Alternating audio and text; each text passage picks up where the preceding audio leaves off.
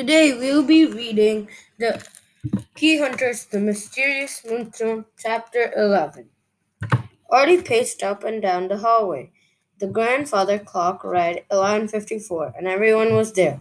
Colonel and Lady Musgrave, Kumar, Beatrice, Cunningham, Sheffield, and Worthington. Oh dear, now the groom has seen the bride, Lady Musgrave said. More bad luck for the Musgrave family. Mother, the wedding is not until tomorrow. Beatrice sighed. I hope this will be quick, Worthington said.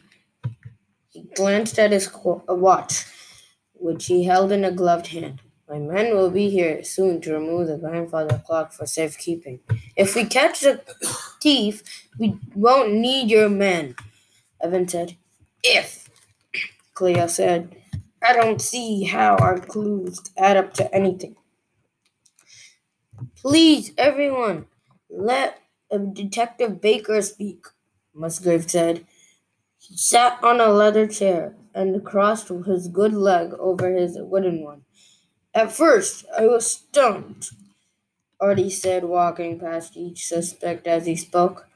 Although you were all in the house, none of you had the opportunity to steal the moonstone. It was with Beatrice the whole time. Except when I left the room to get the glue, Beatrice said. Precisely, Artie said. This puzzled me until I realized that trying to discover who came into Beatrice's bedroom might not be the first place to start. Get to the point, Musgrave bellowed.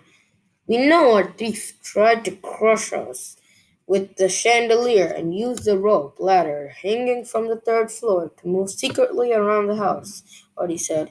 If we can figure out who used that ladder, we'll know who committed the crime. Anyone could have used it, Chef Lillard said. Not just anyone, Evan said. Colonel Musgrave has a wooden leg. He could never step on the rungs. And Lady Musgrave has a poofy skirt, and her poofy skirt would have gotten in the way, Cleo said. Artie looked uh, Cunningham up and down. Cunningham, you're way too heavy to have used that ladder, he said. I'm not that heavy, Cunningham said, sucking in his belly. But in this case, I'm glad to be carrying a few extra pounds. And by that, you don't mean British money, right? Cleo said. She bent down her she bent down and scratched Watson behind the ears. We saw Beatrice and Kumar in Beatrice's room just before the chandelier fell on us, so we know neither of them could have cut the rope, Evan said. Artie strode across the carpeted hallway and stood in front of Worthington. That leaves just one person. Worthington took a tiny step back. What are you suggesting? he asked. Not suggesting anything, Artie said. I'm saying that Jules Worthington Fourth stole the Musgrave Moonstone. Preposterous, Worthington said. I have witnesses to prove I was at the bank when the moonstone disappeared. Artie sighed. And that's where I'm stumped, he said. You can't go around accusing people of crimes, Worthington said. Now, if you'll excuse me, I need to meet my men downstairs so that they can remove the clock.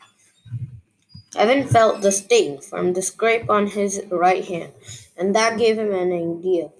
What if I can prove you were on that rope ladder? he said. You couldn't possibly, Worthington said. Why are you wearing gloves? Evan asked. It's a bit chilly tonight, Worthington said swiftly. No, it's not, Kumar said, stepping around the smashed chandelier. It's warmer than Rajasthan in late August. I noticed Worthington's shiny fingernails when we first met him, Evan said. Now he's wearing gloves. We scraped our hands climbing down the rope ladder. I'll bet Worthington did too. Worthington was with the bank team when they searched the house, Cleo said. He could have attached a rope ladder to the windowsill then. Worthington, remove your gloves, Colonel Musgrave said. Worthington glared at Musgrave and then peeled off his gloves. A large grape stretched from his wrist to his knuckles. This doesn't prove anything. I could have gotten this grape anywhere without the diamond proving without proving how it was stolen. You have no case. Now I must insist. I must insist you stay right where you are. Evan said. He walked across the hallway and stood in front of the huge grandfather clock. I know where the Musgrave Moonstone has been hiding all along. And that's chapter 11. Bye. See you next time.